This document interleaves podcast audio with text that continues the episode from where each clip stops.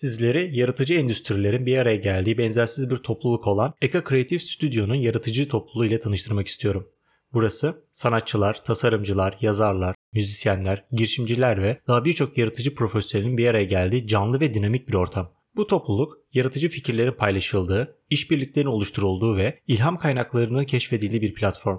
Her biriye farklı disiplinlerden gelen, diğer yeteneklerle etkileşimde bulunarak kendi becerilerini geliştirebilir ve yeni projelerde işbirliği yapabilir. Eka Yaratıcı Topluluğu, yaratıcılığın gücüne inanan ve ekip olarak bu topluluğun üyelerinin networking, işbirliği ve proje geliştirme, tanıtım ve komüniteye özgü etkinlik gibi çeşitli fırsatlar sunmakta.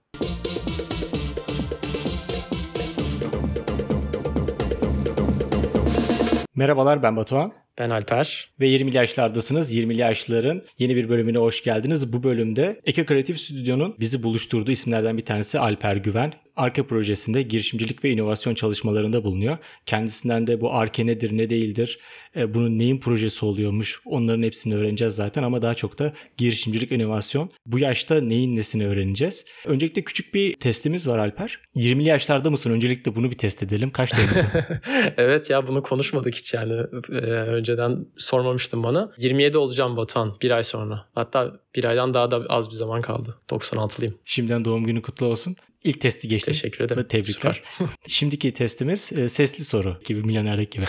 ee, çok şey. Hadi bakalım. Arke neydi? Projesi neydi? Asıl tanıtım cümlelerimizle sağda solda anlattığımız havalı şekliyle değildi. Hani biraz zaten sohbet olsun demiştik. O şekilde insanların da kafasında kolay canlanacak şekilde bahsetmeye çalışayım. Şirince'de ya matematik köyü deyince zaten çoğu insan biliyor, tanıyor Nesin Matematik Köyü'nü. Matematik Köyü'nün e, matematik alanda yaptığı şeyi yani gençleri, liselileri birer haftalık yaz kamplarıyla o alanın en uzman insanlarıyla, Türkiye'nin öncü eğitmenleriyle bir araya getirip sunduğu alternatif eğitim ortamını biz Arke'de kendi ilgi alanlarımızda e, yapmak isteyerek yola çıkmıştık. Bir öğrenci topluluğu olarak yola çıktık. Daha çok işte ilgi alanlarımız dediğim sosyal bilimler tarafındaydı. İşte ekonomi, tarih, siyasi bilimler, sosyoloji, felsefe bu gibi alanlarda tıpkı matematik köyünün yaptığı gibi e, Şirince'de birer haftalık yaz kampları yaparak başladık. Zaten ilk kamplarımızı da matematik köyünün içinde e, yapıyorduk.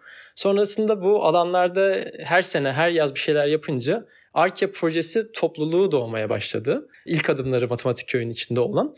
Sonrasında e, matematik köyle sınırlı kalmadık. Şirince'nin farklı yerlerinde yapmaya başladık bunu. Şehir içinde etkinlikler yapmaya başladık. Ve Arke projesi matematik köyünden de ayrı bir e, yapı olarak, ayrı bir eğitim girişim olarak doğdu. E, ilk adımlarını bunu dediğim gibi öğrencilik yıllarında hani 2016 senesinde atmıştık. Sonrasında o zamandan beri e, her yaz Şirince'de kendi kampüsünde bir araya gelen bir eğitim girişimi diye anlatabilirim çok basitçe.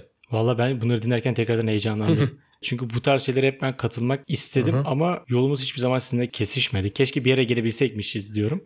Valla bekliyoruz Batuhan. Sen artık yazları değil her zaman var diye anladım ben. Ee, mesela önümüzde en yakın ne zaman ne var? En yakın şu anda da kampüste hala kamplar devam ediyor. Şu an Ağustos'un sonuna geldik.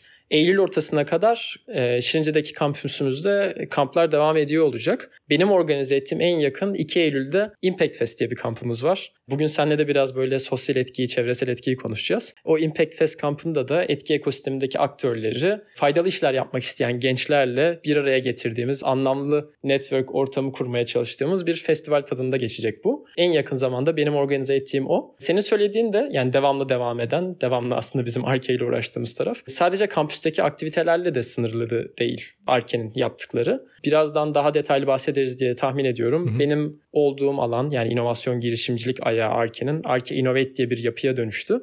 Ve biz sene içinde de işte şehir içinde buluşmalar yapıyoruz, topluluk buluşmaları yapıyoruz. Ee, ondan sonra destek programları organize ediyoruz. Yazın da sezon açılınca yaz kamplarında bu sefer Arke'de bir araya gelmeye başlıyoruz. O yüzden aslında e, aktiviteler şu noktada sadece yaz kamplarından ibaret değil. Sen gençlerle buluşuyoruz dedin ya. Gençler ne kadar genç ya da ne kadar yaşlı olabiliyorlar? Böyle bir sınırın var mı? E, hiçbir programımızda yaş sınırı koymuyoruz. Hani sadece üniversite öğrencileri, sadece lise öğrencileri demiyoruz. Ama işte az önce saydığım alanlar olduğu için ekonominin niş alanlarında işte davranışsal ekonomi, e, işte siyaset tarihi, işte sosyoloji e, bu gibi alanlarda kamplar yaptığımız için genelde bizim katılımcı kitlemiz üniversite öğrencileri, yüksek lisans öğrencileri ve doktor öğrencileri oluyor. Ya onun dışında daha genç insanlar da gelebiliyor bazen kamplara. Daha yaşlılar da geliyor, orta yaşlı insanlar da gelebiliyor. Ama çoğunluklu olarak yaş ortalaması kampların işte 20-25 arası diyebilirim. Hatta 20-30 diyeyim ya. Tam da bizim kitlemiz. 20-30 diyeyim yani 20-25 demeyeyim çünkü yüksek lisans işte doktora öğrencileri de epey fazla oluyor. Aynen dediğin gibi tam bizim kitlemiz. Bu yayını çok beğenenler ve seninle iletişime geçmek isteyenler, daha fazla bilgi almak isteyenler nereden ulaşsınlar? Valla her yerden ulaşabilirler. Yani çok ben ulaşılabilir bir insan olduğumla övmek istiyorum en azından. Mail atabilirler. Bilmiyorum podcast'te şey yapabiliyor musunuz? Tabii ben linkleri bırakırım. Ha tamam. Mail linkimi bırakırsın. Instagram'dan Hı-hı. ulaşabilirler. DM atabilirler. LinkedIn'den yazabilirler. Arke'nin web sitesinden de ulaşabilirler diye tahmin Tabii ediyorum. Tabii ki. Arke web sitesinde de formlarımız var. O formları da doldurup gönderebilirler. Ulaşmak kolay bize yani. ya ben mesela üniversite 3'e giden bir öğrenciyim. Hı-hı. Daha böyle insanlara dokunan bir şey yapmak istiyorum. Ama nereden başlayacağımı da bilmiyorum. Nereye gideceğimi de bilmiyorum. Şimdi sivil toplum kuruluşlarına mı gideyim? Bu konuda eğitim mi alayım? Üniversite okuduğum bölüm bununla alakalı değil. Nasıl bir motivasyonla Arke'ye gelebilirim? Ya da Arke'ye gelenlerin motivasyonu genelde ne oluyor? Bu noktada ikiye ayırabiliriz konuyu bir ARKE projesi var. Az önce bahsettiğim o çatı yapı, o bütün işte sosyal bilimler kampların e, olduğu e, eğitim girişimi. Bir de ARKE projesinin içinde benim inisiyatifimle aslında sonradan kurduğumuz ARKE Innovate topluluğu var. ARKE projesi daha böyle sosyal bilimler ve akademik e, yoğunluklu e, işler yaparken Arke Innovate biraz daha böyle etki tarafında e, işler yapıyor. Etki tarafında olan insanları bir araya getirmeye çalışıyor ve aslında senin çok güzel giriş yaptığın gibi ben faydalı bir şeyler yapmak istiyorum. Etrafımdaki sorunların çözümünde bir parça, bir rol oynamak istiyorum. E, motivasyonluyla hareket eden insanları hali hazırda o işleri yapan insanlarla bir araya getirme motivasyonuyla kurulmuş bir yapı Arke Innovate. Biraz daha böyle tematik alanları da var. İşte daha çok işte gıda, su, tarım, e, hatta eğitim ve sağlığı da dahil edebiliriz. O gibi alanlarda yoğunlaşıyoruz. Soruna gelecek olursak Genellikle bizim katılımcı kitlesi Arke Innovate kurulmadan önce, o inisiyatif başlamadan önce de Arke projesindeki insanlar zaten şeydi. Yani biz genciz, işte şu anda üniversite yaşındayız ve etrafımızda çok fazla problem var. Ama insanların zaten bu sorunların bir tarafında işte çözüm üretme şeyi oluyor, motivasyonu oluyor. Türkiye'de biraz şey zor Batı ülkelerine göre. Paraya dönüştürmek, bunu bir kariyere dönüştürmek. Geçici sosyal sorumluluk projelerinden veya işte üniversitedeki yaptıkları gönüllülük işlerinden işte tam zamanlı tarafa, kariyerine bir parçası haline getirmek e, biraz daha zor bir iş şey gibi problemler var. Hani sivil toplumda yeteri kadar para kazanmak hani işte o kadar kolay değil. Belli bir işte deneyim seviyesi gerekiyor. Bir süre çok fazla para kazanmadan o alanda bulunup pes eden çok fazla insan var. E, bunun gibi sorunlar var. Aslında Arke'de, Arke Innovate toplumunun kurulmasının temel amacı da şeydi.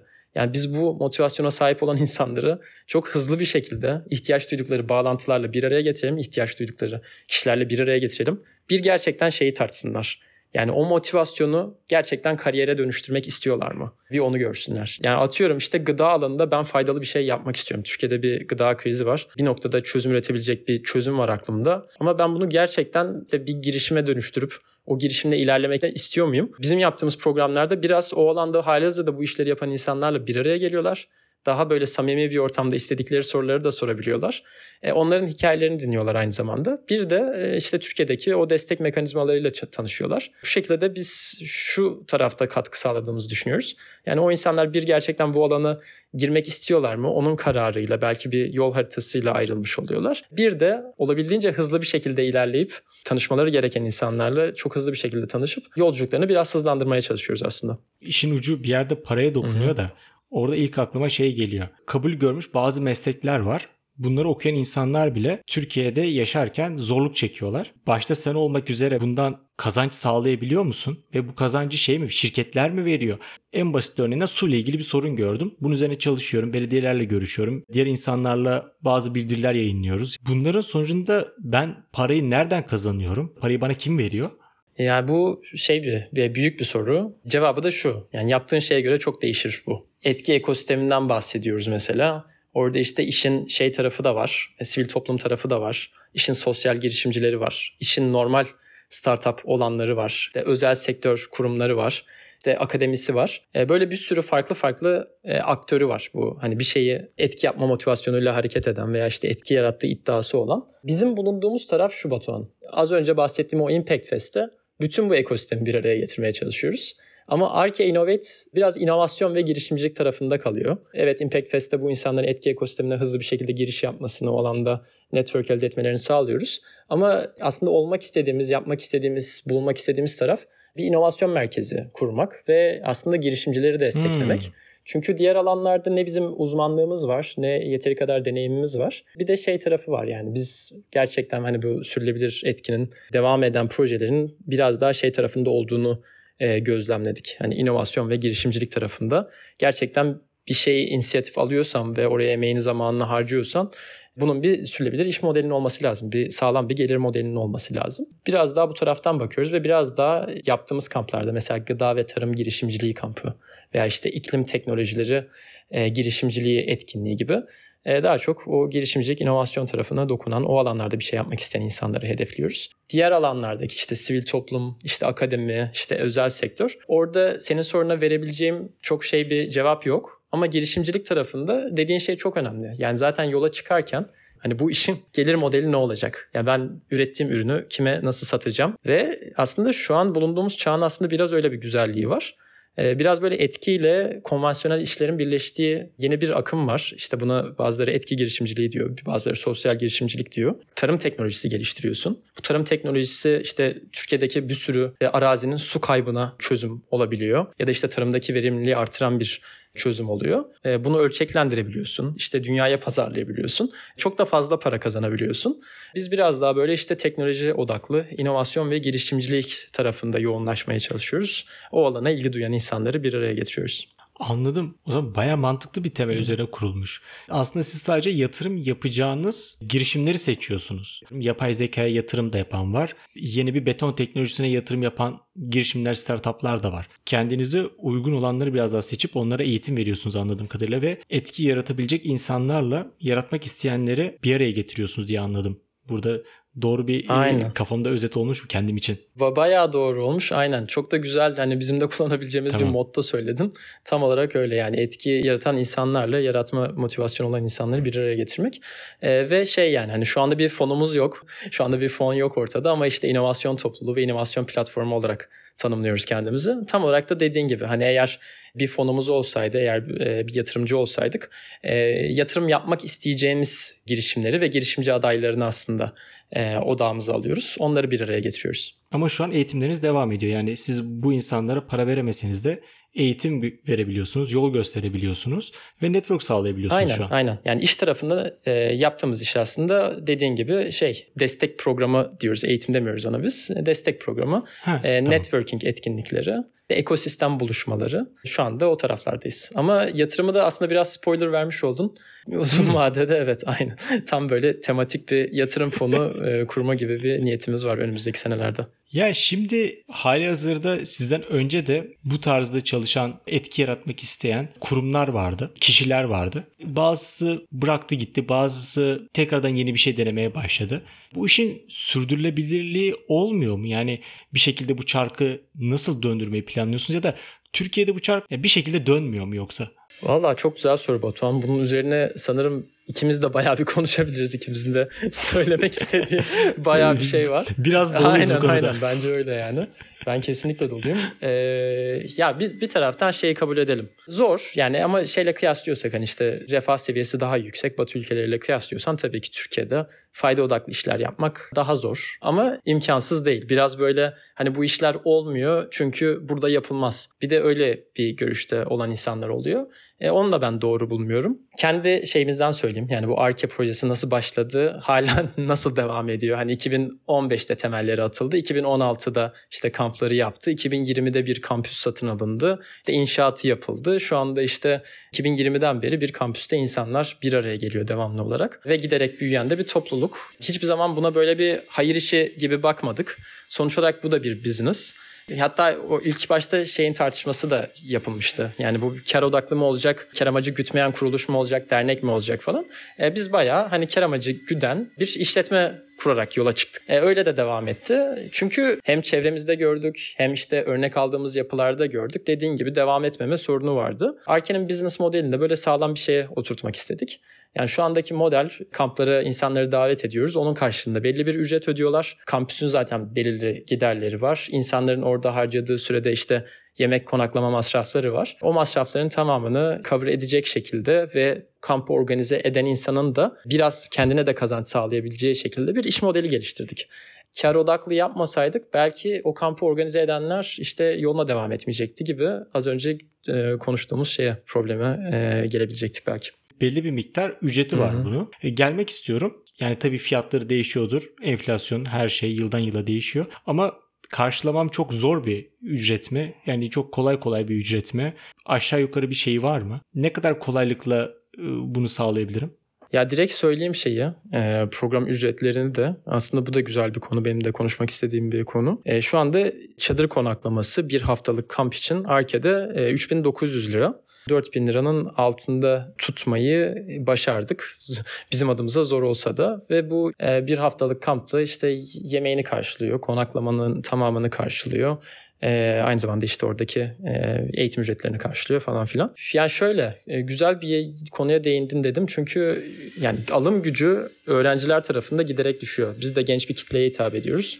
E, her sene öğrencilerin bu parayı verebilmesi, ödeyebilmesi aslında biz ne kadar minimum seviyede tutmaya çalışsak da işte enflasyonu yansıtmamaya hmm. çalışsak da e, zorlanıyor insanlar. Ne oluyor? E, biz işte başvuru aldığımız kadar burs başvurusu da alıyoruz. Yani bir kampa atıyorum hmm. e, 60 başvuru geliyorsa belki işte 50 tane belki 40 tane de bize şey geliyor. E, burs başvurusu açsak da açmasak da mail geliyor. Diyor ki işte benim yeteri kadar şeyim yok, imkanım yok. E, ama kampa da katılmayı çok seviyorum. İlgi alanımla şöyle şöyle örtüşüyor. Katıldığım durumda da bana şöyle faydası olur. Yani öyle zaten çok ya bunların bazıları gerçekten çok güzel başvurular oluyor. Orada biz de kendimiz destek sağlıyoruz. Ya da şunu yapıyoruz bazı programlarda. Mesela o bahsettiğim Eylül'de olacak programda bir sponsor eşliğinde yapıyoruz bunu. Hatta iki sponsor eşliğinde yapıyoruz. Ve o sponsorlar sayesinde bu burs başvurusunda bulunan e, öğrencilerin işte katılım ücretleri karşılanıyor. Onlar da programa katılabiliyor. Ama işte bu her kampta, her kampın içeriği gereği, konusu gereği sponsorların her zaman ilgisini çekemeyebiliyor. Öyle durumlarda da dediğim gibi e, elimizden geldiği kadar biz destek olmaya çalışıyoruz. Ama bu bir problem. Yani özellikle genç kesimde o düşen alım gücü bizim doğrudan gözlemlediğimiz probleminde yaşadığımız bir konu. Bak şimdi sana böyle sokaktaki dayı hesabı yaptım. Yaklaşık 60 Starbucks kahvesi yapıyormuş. Hı hı. Haftada bir kahve az içersem ben buraya gelebiliyorum gibi hesaplanabilir ya da yaklaşık 7 KYK galiba şu an değil mi? 7 ya da 6 mı oldu? Vallahi ben de son şeyleri bilmiyorum ya. Olabilir. Bana makul geldi açıkçası. Yani daha sonrasında sen bunu bir yatırım olarak düşünüyorsan senin işin yani ha. bu. İşin olacak ve sen bundan hem maddi kazanç hem manevi kazanç hem de dünyaya bir iyilik yapmış olacaksın. Bence bana makul geldi ya. Şu an mesela karşılamak açısından ben karşılanabilir olduğunu düşünüyorum. Bilmiyorum tabii herkesin durumu birbirinden farklıdır ama bu konuda bir şeyler yapmak isteyen insanlar varsa bir iletişime geçsinler. Senin de dediğin Hı-hı. gibi siz de bunu göz önünde bulunduruyorsunuz. Ben çalışan bir insanım. Çalışan bir insan noktasına geldiğinde zaten yani makul yani daha ucuz nasıl olabilir gibi de düşünüyorsun ama e, dediğin gibi şey de yani herkesin durumu farklı oluyor. Ama hani işte o az önce esnaf hesabı yaptım dedin ya. Biz de onun hesabını şeyde görüyoruz yani. İşte birer haftalık o normal bir ortalama kamp alanı ücreti. Hani aman aman yerlerde de değil. Normal ortalama bir kamp alanında kalsan zaten bir haftada o kadar parayı harcıyorsun. Daha da fazlasını harcıyorsun. Dediğim gibi burada yemeği işte konaklaması vesaire de dahil olunca aslında o eğitimin yanında o kadar insanla bir araya gelmenin yanında biraz da böyle ucuz tatil gibi bir ek pakette yanında geliyor. Abi sana şöyle söyleyeyim. Bu paraya tek bir kişi sadece bomboş bir odaya e, Urla'da 3 gün kalabilir. Ama bomboş bir oda yani. Bomboş. Pansiyon odası değil mi? Giriyorsun odaya oturuyorsun ve hiçbir şey yok. Yani bu ücretle Mesela bunun aynı olması bilmiyorum ama bence biraz zam yapın. Bana şu an ucuz geldi. Bence zam yapın. yani e, valla Batuhan şey yani hani tabii ki zam yapsak daha iyi olur bizim adımıza. Ama öbür tarafta da insanların da gelebilmesini istiyoruz falan. Anladım. Sen daha demin örnekler verirken şeyden bahsetmiştin işte. Gıda, su, tarım girişimciliğinden bahsetmiştin. Sen bu alanda mı çalışıyorsun? E, ben bir şeyde çalışıyorum. Ee, yine inovasyon merkezinde çalışıyorum. Full time işim de bu benim. Global bir e, inovasyon merkezi Village Capital adında. E, burada yaptığımız iş bizim gelişmekte olan ülkelerdeki erken aşamalara hem destek programları hem de yatırım fonu. Bak bunun içinde yatırım fonu da var. Az önce senin değindin. Ee, erken aşama girişimleri buluyoruz dünyanın dört bir tarafından. Onları bir programa, destek programına, hızlandırma programına tabi tutuyoruz. Ee, sonrasında da aralarında potansiyel gördüklerimizi yatırım desteği de sağlıyoruz. Peki senin verdiğin eğitimler hangi konularda oluyor? Baktığım kadarıyla iki tane etkinliğin var senin. Ya bir tanesinin adı gıda ve tarım girişimciliğiydi. Onu zaten iki hafta önce yaklaşık bitirdik. Ee, bir yaz kampı ama destek programı şeklinde de görebilirsin. Çünkü tamamen erken aşama girişimlere odaklanan ve girişimci adaylarına odaklanan yapılı bir programdı. Gıda ve tarım teknolojileri dikeyinde işte nasıl yola çıkabilirler, kimlerden destek alabilirler, işte bir şirketin kurulma süreci nasıl oluyor. Networking'den öte bir eğitim de verilmiş oldu. E, Eylül'de yapacağımız etkinlikte de Impact Fest. Onda daha anlamlı networking etkinliği gibi e, düşünebilirsin. E, orada da yine işte paneller olacak, konuşmalar olacak, atölyeler olacak. Hani çok böyle içeriği dolu dolu bir program. Hatta yani 35 tane konuşmacı geliyor 5 gün için. E, yani gün başına işte 7 tane falan konuşmacı düşüyor. Ama orada daha çok hani insanların gelip kurumlarını tanıttığı, yaptıkları işleri anlattıkları, biraz böyle her yerde anlatmadıkları tarafından anlattıkları bir networking etkinliği olacak o eğitmenlerinizi ve katılımcılarınızı inceledim. Kendi alanında uzmanlar. İnternet sitelerinden biz dinleyenler bir kere baksınlar. Ne kadar iyi insanların geldiklerini orada görebilirler. Bazılarını daha önceden de tanıyordum ben. En yakın zamanda planlamayı düşünüyorum. 20'li ee, yaşlılara 20'li yaslar koduyla %20 indirim gelir mi? Valla gelir be Batuhan tabii ki. Bu gelsinler, gelsinler de diyorsun. Gelsinler, buyursunlar gelsinler. Ee, dediğin gibi başvuru formumuz var. O başvuru formunda 20'li yaşlar podcast'te duyduk. 20'li e, yaşlar podcast tabii tabii evet çok ciddiyim. Ya bunu yapıyoruz biz. Ee, farklı işte. Ha öyle mi? Ben öylesine e, aklıma geldi e, Vallahi yapıyoruz ya. Yani ben çok da şeyim bu konuda. Ha, evet. E, olabildiğince fazla işte program partneri var. İnsanlar afişi görünce de fark ederler zaten. Bu gibi işte işbirlikleri falan. Sen de sağ ol yani sayende programı da duyurmuş olduk. E, eğer bu podcast'ten e, duyan olursa Batuhan'ın dediği gibi 20'li yaslar koduyla e, başvurusunu yapabilir. %20 indirim sağlarız. İlk senin insanları etkilemek istediğin konun neydi? Gıda mıydı? Yok. Yani aslında o bahsettiğim hikaye ben sonradan geldim. İşte bu inovasyon ve girişimciliğin hmm. nasıl hani devamlı etkinin o taraftan gelebileceğini e, düşündüğüm kafa yapısına biraz daha sonradan geldim. E, aslında ilk çıkış şuydu. Yani benim Arke ile tanışmam da zaten çok öncesine gidiyor. Çok fazla hem kendi yakın çevremde o Şirince'ye senelerce gidip gelip de genç, nitelikli, parlak insanlarla bir araya geldik. Türkiye'de çok fazla şey var. Yani hem gayet donanımlı, iyi eğitim alan, e, hani potansiyeli çok yüksek gençler var.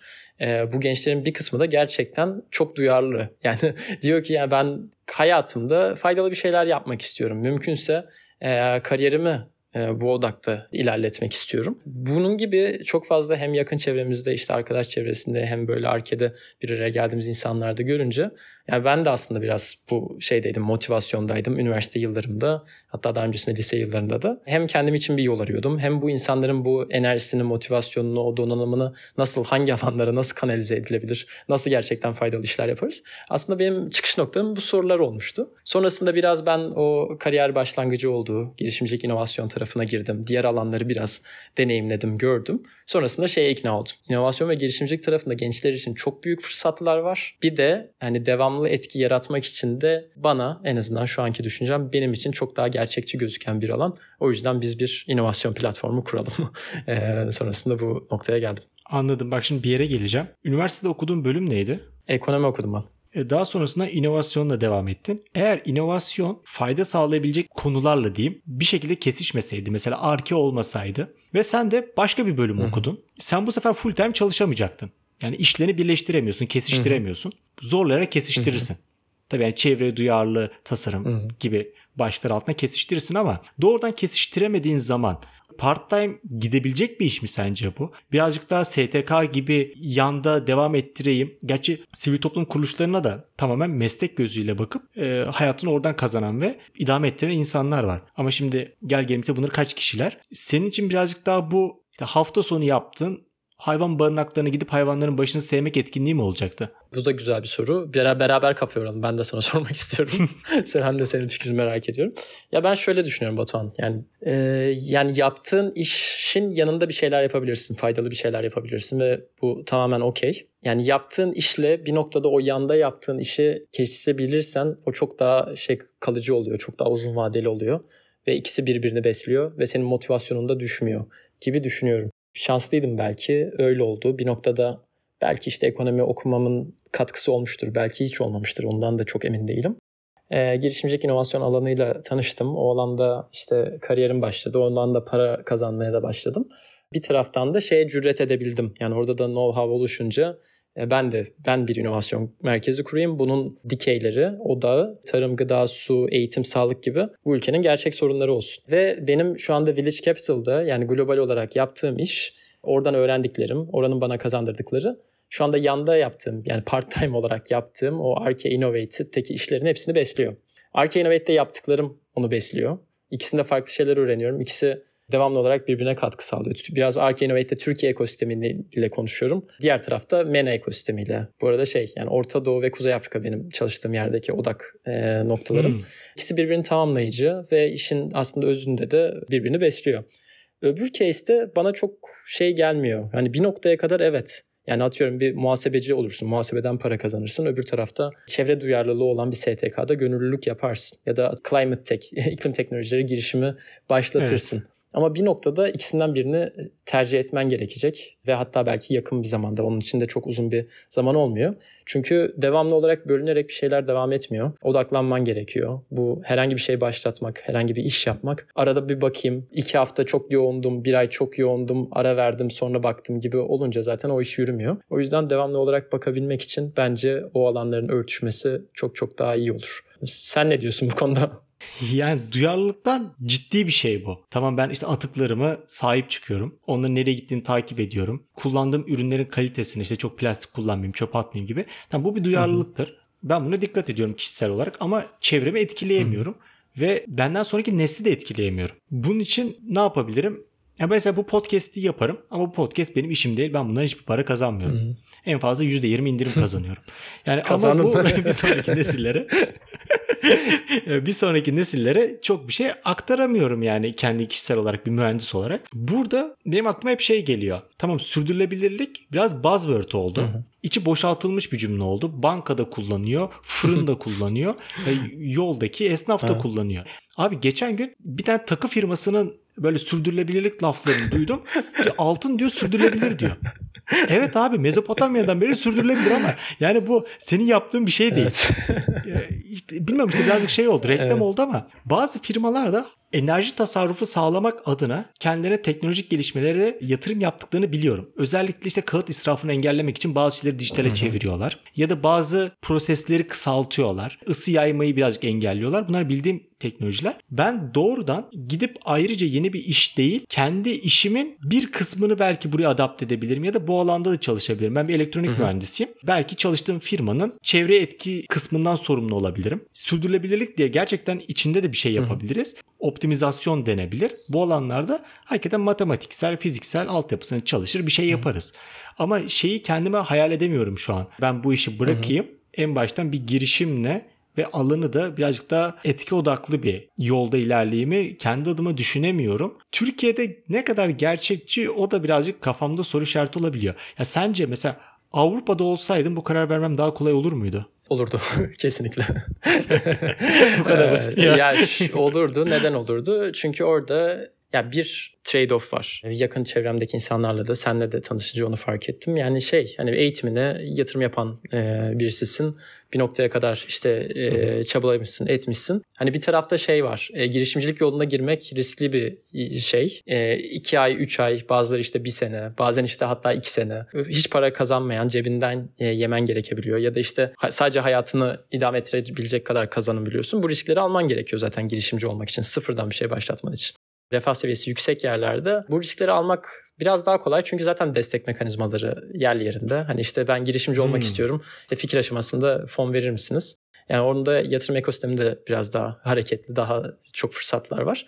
E, bir de öbür tarafta o kadar kötü bir e, yerde olmuyorsun eğer şey yaparsan. Yeteri kadar para kazanmazsan. Yani ortalamanın altında kazanıyorsun. Açlık sınırında kalmıyorsun. Burada çalışarak altında kalıyoruz. Evet. Yani hani batıdaki bir ülkeyi düşündüğün zaman o açlık sınırı asgari ücretin ne kadar altında? Son hatırladığım benim hani 4 kişilik bir aile için e, biraz üstüne çıkmıştı. E, yoksulluk sınırından bahsetmiyorum. Açlık sınırından bahsediyorum. Yani o çok büyük bir şey. Çok büyük bir risk. Yani eğer yeteri kadar kazanamazsan hani aç kalma ihtimalin gerçekten olabiliyor. bunun gibi işte e, hesaplamalarla biraz insanlar da o doğal olarak geri tutuyor ve girişimcilik oranları da hani biraz böyle ekonomide zorlaştıkça düşüyor Türkiye'de. Ama şey de söyleyeyim Batuhan. Aslında tam sen bizim katılımcı hedef kitlemizmişsin. Eğer girişimciliği düşünüyorsan. Yani şey ayrı bir taraf. Aha öyle mi? Evet evet. Dur Biraz ona göre hazırlanayım. Tamam. Aynen. Tam o mesela gıda ve tarım girişimciliği bilmiyorum o dikeyi düşünüyor musun? Ama atıyorum iklim teknolojileriyle ise de bak başka bir kampta e, seni böyle ağırlamak güzel olur. Farkındalık tarafında evet o farklı bir konu. Yani bir yaptığın işin yanında bir şeyler yapabilirsin. Atıyorum kendi atını azaltabilirsin falan filan. Ama eğer düşüneceğin şeyse iş fırsatları görüyorum bu alanda. Atıyorum şirketler şu an işte Green New Deal oldu. Avrupa'ya ihracatını devam ettirmek istiyorlarsa karbon ayak izlerini azaltmak durumundalar değil mi? Öyle bir şey var. Gerçeklik var Hı-hı. Türkiye'deki ihracatçı Doğru. şirketler için. O ihracatçı şirketler şu an yana yakıla şey arıyor. Materyallerimizi nasıl sürülebilir yaparız. Galiba kilit cümle bu. Girişimcinin kilit cümlesi. Birisinin yana yakara bir şey aramasını bilmek. Bravo. Aynen. Yani çok fazla. Evet Değil mi evet. Yani az önce senin söylediğin şeyleri tekrar söylüyorum ben. Problemler fazla. Biz bir sürü probleme sahip işte şirket var, birey var. E sen bu problemleri fark ediyorsan, tespit ediyorsan çözümü için de bir şeyler yapılabilir. Ki yapanlar da var. Mesela birisi benim çok sevdiğim bir arkadaşım Duygu. İşte şu an böyle Avrupa'da, dünyada en başarılı kadın girişimlerden biri olarak böyle işte dergilere, oralara, buralara çıkıyor. İstersen sen de bakarsın. Hmm. Ona da selam olsun burada. Şimdiden tebrikler. Onu da ben bir araştırayım. Evet. O da şey yapıyor mesela zeytin çekirdeğinden biyobozunu plastik üretiyor. E, o az önce yana yakıla işte şeyi arayan, işte sürülebilir materyal arayan şirketler için müthiş bir çözüm peşinde koşuyorlar Duygu'nun. Duygu buradan hemen sana da sesleneyim. Ben Akisarlıyım. Orası ze- zeytinin başkenti bak öyle söyleyeyim sana. Bu işi bir konuşalım Valla aynen ulaşabilirsin. Bizim de kamplarımıza sağ olsun yani ilk yaptığımız kamptan beri katılıyor. Konuşmacı olarak davet ediyoruz her seferinde. Hı-hı. Her seferinde de gerçekten ilham verici bir şeyle konuşmayla oradan ayrılıyor. Yani onu söylemeye çalışıyorum. Bunu yapanlar var Türkiye'de. Bunu başaranlar var. Burada problemler daha fazla olduğu için bence fırsat tarafı da daha fazla. Bizim programlarda da biraz şey göstermeye çalışıyoruz. Duygu gibi insanları, onun gibi girişimleri bir şirinceye topluyoruz. O alana girmek senin gibi hani benim düşüncem var ama tam olarak neyin neresinden başlayacağım bilemiyorum. Bir de yapabilir miyim bilmiyorum. Ama bak işte Duygu işte e, kimya mühendisiymiş. Bir noktada o riski almış ama alırken neler yaşamış, neler geçirmiş, görmüş, nerelerden destek bulabilmiş. O hikayelerini de böyle tamamen derleyip toparlayıp anlattı. Bir içeriye dönüşüyor o kamplar. Onun dışında işte zaten yatırım tarafından insanlar çağırıyoruz. İşte TÜBİTAK'tı, hızlandırma programlarıydı, o destek mekanizmalarından insanlar çağırıyoruz. Böyle senin gibi hani yapsam mı, yapmasam mı, girmeli miyim, girmemeliyim, girersem yapabilir miyim diyen insanların böyle kafasındaki soru işaretlerini atarak ayrıldığı programlar oluyor bizim programlarımız. Aklımdaki en büyük sorunlardan bir tanesi gelecekte yaşayacağımız doğal felaketler. İşte bunların bir tanesi iklim kriziyle görmeye başladık. Hı. Dönüp dolaşıp suyu etkileyecek ve enerji krizini etkileyecek. Bunların üçü kaçınılmaz bir şekilde üstümüze geliyor. Bu konularda birazcık benim bir hassasiyetim var. Bilmiyorum bazen düşünüyorum ya Batuhan kendi kendine kuruntum yapıyorsun. Bunlar aslında o kadar da büyük şeyler değil diyorum. Sonra bakıyorum yok abi baya kocaman bir şey bu diyorum. Ondan sonra niye insanlar bu kadar ciddiye almıyor? Kendimi ve yakın çevremi bir şekilde kurtarmaya çalışayım. Nasıl bir şey yapabilirime geliyor. Hı-hı. Evime güneş paneli kurayım. E, rüzgar tribünü kurayım. Elektriğimi sağlayayım. Kuyudan su çekeyim. E tamam da abim yani bir hafta sonra ne yapacağım ben? 10 gün sonra ne yapacağım? Yani bunlar yetmeyecek. Ya bir şekilde topluca bir şey yapmamız lazım, bir hareket yapmamız lazım. Ama işte bu hiçbir zaman olmadı. Yani 3 senedir falan birazcık daha bunun üstüne yoğun Hı-hı. düşünüyorum ama hiç böyle somut bir adım yok. Burada mesela ilgilendiğim alan bu. Başkasının ilgilendiği alan e, siber güvenlik. Evet. O adam mesela gelip ya benim ilgilendiğim alanda çalışan birisi Hı-hı. var mı? Bu işin mentoru kimdir? Bunu ben senden nasıl bulacağım? Programları tematik yapıyoruz onun cevabı. Az önce saydığım problemler bizim problemlere yakın problemlerdi. İklim konusu, iklim krizi konusu. E, iklim teknolojileri de bizim ilgilendiğimiz dikeylerin başında geliyor. Bu zamana kadar da 3 tane e, iklim teknolojileri buluşması yaptık az önce saydığım formatta. İklim için evet o şeyi kapsıyoruz, o alanı kapsıyoruz. Ama işte siber güvenlik o başka bir konu. O bizim girdiğimiz alanlardan değil. Şu anda e, az önce de saydığım işte dikeylerde yani su tarafında çözüm üretmek istiyorsan gıda, tarım, iklim krizi taraflarında hatta eğitim ve sağlıkta da bu Impact Fest'te ele alacağız. Tematik olarak böyle konuşuyoruz. Tematik olarak o alandaki insanları bir araya getirmeye çalışıyoruz. E, alakalı insanları bulabildiğim programlar oluyor. O da güzel bir soru aslında. Çok fazla böyle her alana gireyim, her alandaki insanı da faydalı insanlarla tanıştırayım deyince olmuyor. Az önce nasıl Impact Fest'te böyle akademi olacak, sivil toplum olacak, o olacak, bu olacak falan. Evet bambaşka alanlarda insanlar var ama onu da biz tematik olarak ayırdık. Yani programın 5 günü var. Dedik ki 5 tane temayı ele alacağız. Her günün bir teması olacak. İşte ilk gün gıda ve su güvenliği. İkinci gün topluluklar biraz daha böyle sivil toplum kuruluşları e, ne yaptıklarını anlatacaklar. Üçüncü gün gençler konusu. Gençleri bir sorun olarak ele alacağız. Yani senin için problem gençlerse, gençler için bir şey yapmak istiyorsan o alanda bir şeyler yapan insanları tanıyacaksın. Sonuncusu da sürülebilir inovasyonlar. Yani az önce söylediğimiz o iklim teknolojileri de işin içine dahil. İklim krizine çözüm üreten, e, üretme tarafında olan inovasyonları ele alacağız. Yani bu iş hmm. dediğin gibi şey olmuyor. Hani her alana girerek olmuyor, yapamazsın anlamlı bir şey çıkması için zaten odak alanlarının olması lazım. Biz de öyle tema tema ayırmaya çalışıyoruz. Mantıklı ama eksik kalan kısımlar da oluyor mesela sizin temanıza girmeyenlere. Bu sefer bunlar da diğerleri için belki ön ayak olabilir. Atıyorum sizden Hı-hı. görüyorlar. Diğer temanızı seçiyorlar. O konuda endişelerim var benim yani kişisel güvenlikle Hı-hı. ilgili, e, veri güvenliğiyle ilgili. Bu alanda insanlar yoksa birileri için belki bu da bir fırsat. Tabii, tabii. Yani buradan para da kazanılabilir e, insanlar etkilenebilir. En azından sağda solda bilmem ne sepetinden verilerimiz çalınıp durmaz. Tabii. Bizim problemlerimiz az önce benim saydığımdan ibaret değil zaten. Yani şu ülkede yaşadığımız veya dünyanın güncel problemleri gıda, su, işte tarım, e, eğitim, sağlık onlarla kısıtlı değil. Siber güvenlik de e, çok büyük bir problem. AI geliyor. AI gelecekte insanları nasıl etkileyecek? AI for good diye bir kavram ortaya. Güzel güzel etik sorunlar tabii, geliyor tabii, onunla birlikte. Onunla beraber beraberinde acayip sorunlar geliyor. AI for good diye bir alan oluştu. Orada da bir bir şeyler yapan topluluklar ortaya çıkmaya başladı. O işler de çok çok kıymetli ve olması lazım. Umarım e, onları da üstlenen birileri çıkar. Biz e, tabii ki yani hem bilgi birikimimizin olduğu yerlerde hem de daha böyle gerçekten ilgili olduğumuz alanlarda kalmak durumundayız. İnşallah dediğin gibi çok daha farklı alanlarda bambaşka topluluklarda görürüz. Bak son olarak da şeyi sorayım kapatmadan. Duygu diye birisini güzel bir örnek olarak Hı-hı. verdin. Eminim böyle birçok insan da vardır. Ben arkadaş çevremi etkileyebilirim. Senin programına katılırım. 10 kişi, 100 kişi, 1000 kişiyi etkileyebilirim. Ama yine bu podcast'te Doruk Dolapçı diye genç bir arkadaşımızı konu kalmıştık. O da iklim aktivistiydi. Hı hı karar alıcılar diye bir bölüm kaydetmiştik. Orada konuştuğumuz konu şuraya bağlanmıştı. Biz bunları tek tek tek tek insanları bir şeyler ikna etmeye çalışacağımıza karar alıcılar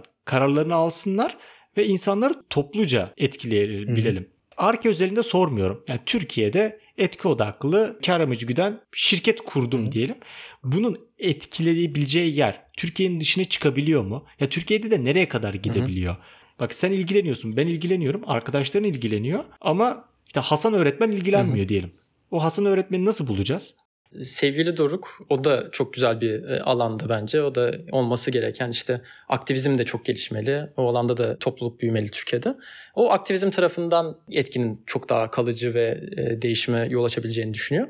Ona da ben çok açığım ve saygı duyuyorum o tarafa. Girişimcilik inovasyon tarafında benim olduğum ve daha böyle inandığım alanda amaç zaten şey değil. Bütün halkı etkilemek, herkese çözümünü yaymak değil. Onun da bir etki hmm. alanı oluyor ve çözümler şeyde hani ölçeklenebiliyor. Az önce söylediğin sorunun soru gibi işte yurt dışına da açılabiliyor. Bir segmente de odaklanabiliyor. Onun da girişimciliğin farklı farklı şeyleri var. Hedef kitleleri oluyor. Ya onun için mesela şeyde böyle hani ölçeklenen çözüm tarafında şeyi söyleyeyim işte. Çiftçi Murat amcayı nasıl etkileyeceğiz? Evet. Fatma'ya örnek vereyim. Geçen gıda tarım girişimciliğine konuşmacı olarak katılan arkadaşlarımızdan o da bizim yaşlarımızda bir e, sulama sistemi girişimi kuruyorlar. Bu sulama sistemi girişimleri tarım arazilerindeki o su harcamasını optimize ediyor e, mühendislik çözümü ve Türkiye'de şu anda gerçekten hmm. değil mi çok ihtiyaç duyulan bir çözüm yani. Hani, Soy ismi neydi Fatma'nın? E, Aktaş. E, girişimin adı da E-Sular. Tamamdır bir bakalım. Çok da sağlam, çok da güzel giden bir girişim. Yani incelemesini tavsiye ederim dinleyenlerin de. Tarım alanlarında çok fazla su kaybı var. Yani büyük Türkiye'de çok fazla alan zaten susuz kalacak bir noktadan sonra.